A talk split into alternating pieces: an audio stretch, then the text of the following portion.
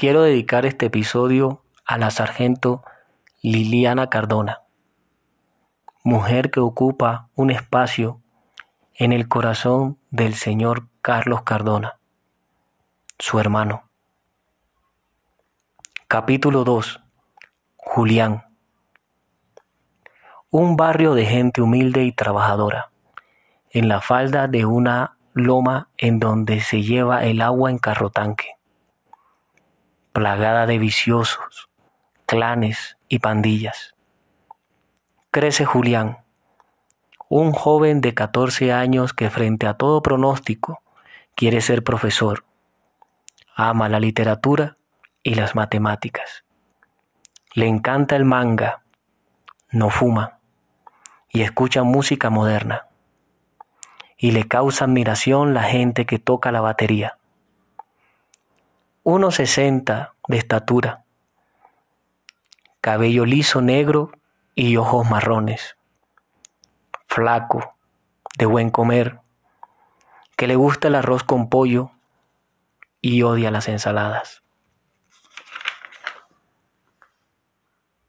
Color moreno, un reloj en su mano derecha que no funciona, pero que sigue usando porque le gusta la manilla, de poco hablar y con fama de estudioso, tímido hasta que le tocan el tema de Leodas, un personaje del manga, que de eso sí sabe, estudiante destacado de promedio 4, de los pocos estudiantes que aún asisten a clases.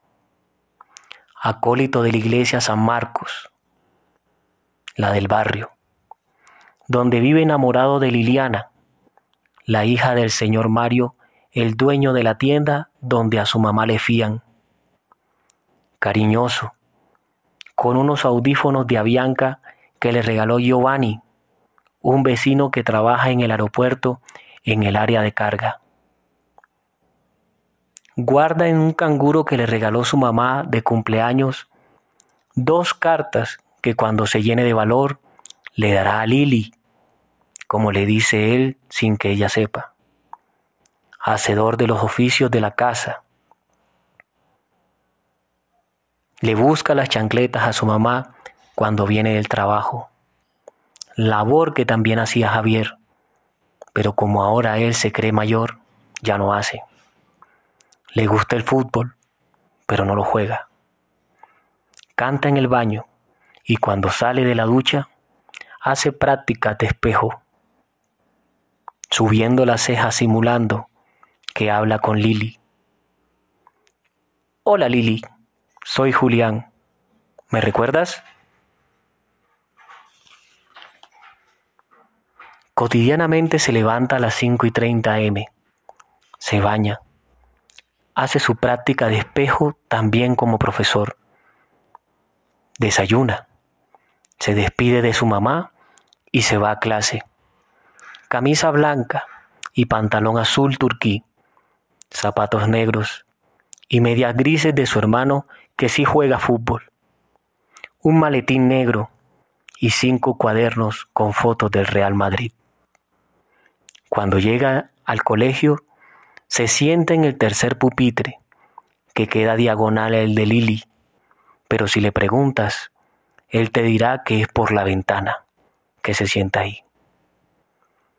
Cuando sale al recreo, imagina invitar a Lili a la merienda, pero solo pasa en su imaginación porque no tiene plata en sus bolsillos. Don Carlos, el señor del aseo, que conoce el amor de Julián por Lili, lo codea y le dice, ¿qué esperas? Ve, dile que si la acompañas.